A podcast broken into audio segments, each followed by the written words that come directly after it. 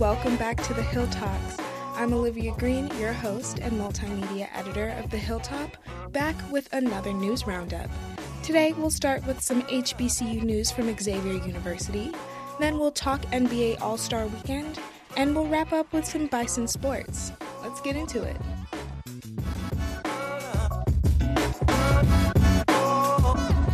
In some HBCU news this week, Xavier University of Louisiana in New Orleans recently announced that it will establish its own College of Medicine.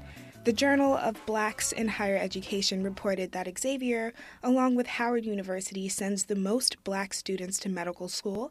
So, in turn, they're partnering with the Ochsner Medical Center, which is the number one hospital system in Louisiana, to establish a joint college of medicine.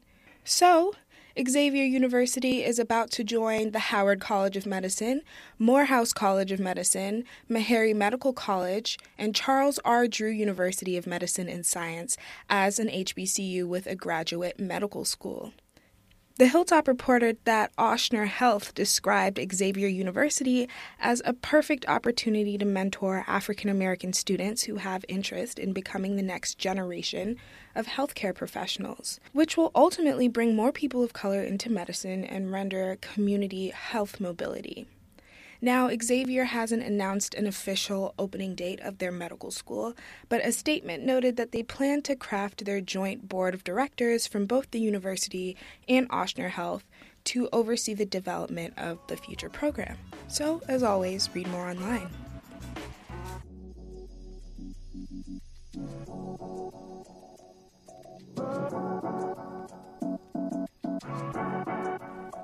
NBA All Star Weekend took place in Salt Lake City last week, and there were some Howard students in attendance, not only to cheer on the athletes, but to contribute through art. Eight HBCU students in total had their artwork displayed at the NBA House, and Eric January, a senior painting major from Howard, was one of them. Now, he's here with me today to talk more about the experience and about his journey as an artist. So, Eric, thank you for being here. How was your weekend? it was it was crazy. It was definitely crazy. I had a lot uh, on my plate going to Utah. That's my first time even going to the West Coast in general. So that was a great like first time to get out there, but it was amazing. Awesome. So you were one of a few HBCU students to have art displayed at the NBA house.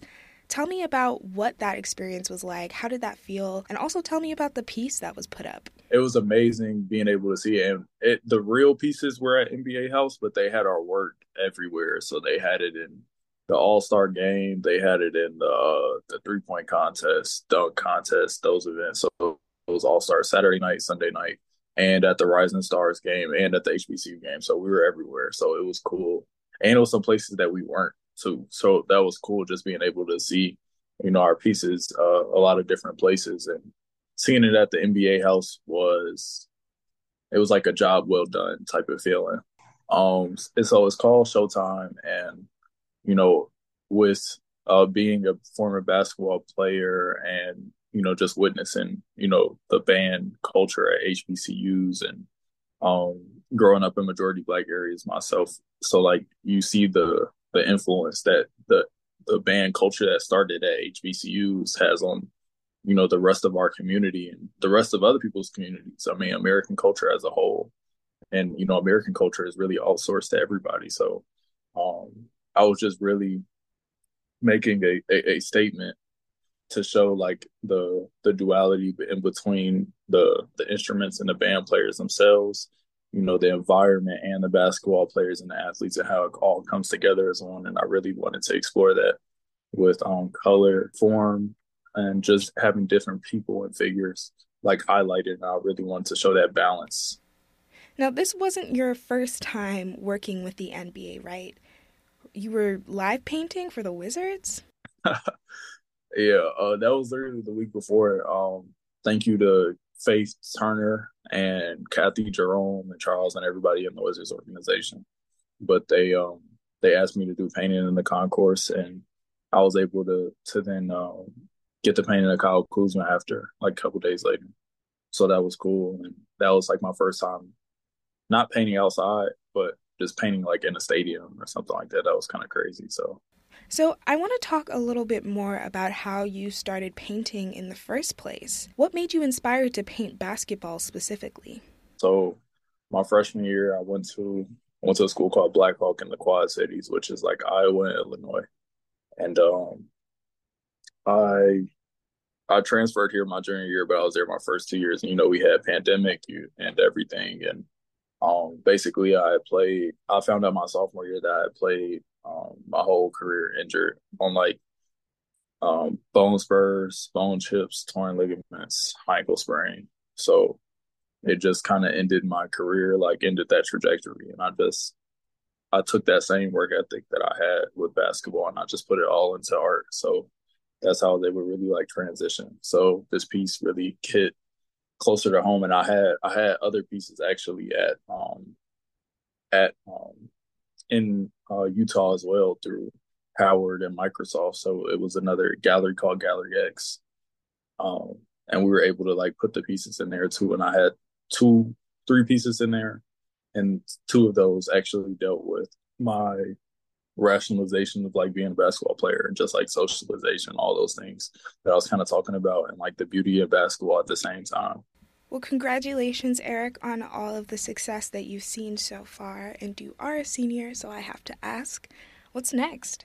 I really, you know, gonna trust God to see what's what's gonna happen. Uh, I'm thinking about going up to New York, um, to Brooklyn after school, and you know, seeing how stuff goes up there, and um, like eventually, like going into a master's program. But I want to take a few years to kind of do my thing just out in the field because senior year, you know, is like a you trying to you trying to be outside, but you trying to you know what I'm saying. So I'm just trying to actually be outside and and do the the work that I want to do, and uh and just see how it takes me, see where it takes me with these opportunities that we get at Howard.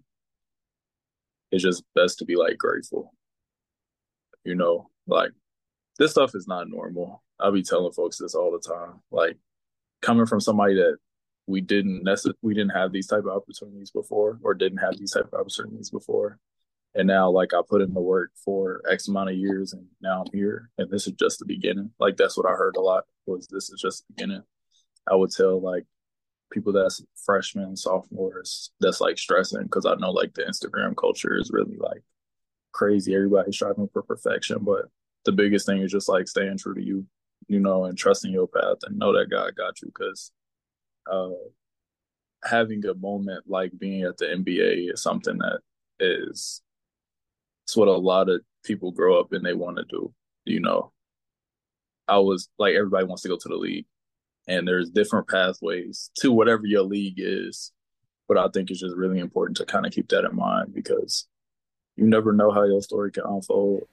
That's all for me, Eric. Thanks for being here. Appreciate you. And as always, read more about Eric all Star Weekend, and the other Howard artists that were in attendance online. It'll be linked below.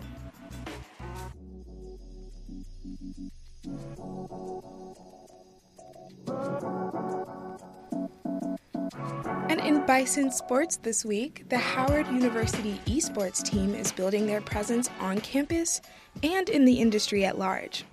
Here's what happened. In 2019, Deontay Taylor came to Howard University from Trinidad. He had been a gamer for his whole life and was disappointed to come to campus and see that there was no esports presence whatsoever. So he met with the university president and became a key catalyst to the start of esports at Howard. The organization is now called the Howard University Esports Association, and it consists of multiple teams who each specialize in a particular video game. For example, the Call of Duty team is on the road to competing for a prize pool of $500,000 in the upcoming Mountain Dew Real Change Challenge competition. So, Mountain Dew is currently partnering with Community Gaming, which is a nonprofit organization that tries to increase the participation of minorities within esports. So, in addition to the cash prize, players will also get the chance to sign a professional esports contract. So, good luck, Bison. Now, the team is currently a part of the Mid Eastern Athletic Conference esports division, so they can compete against other HBCUs And the Bison have been reigning champions for the last three seasons, and they're looking to capture even more success in the future. It didn't start so smoothly, though, so to read about what the team has had to contest with, from shoddy dorm Wi Fi to a lack of equipment, check out the full story online. It'll be linked below.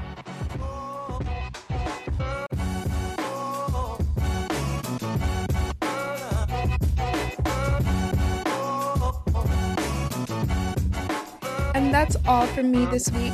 Thanks for listening to the Hilltalks podcast, your weekly roundup. Sincerely, the Hilltop. Now make sure to check out the show notes for links to everything we talked about today, and have a great weekend. Until next time, I'm Olivia Green, in truth and service.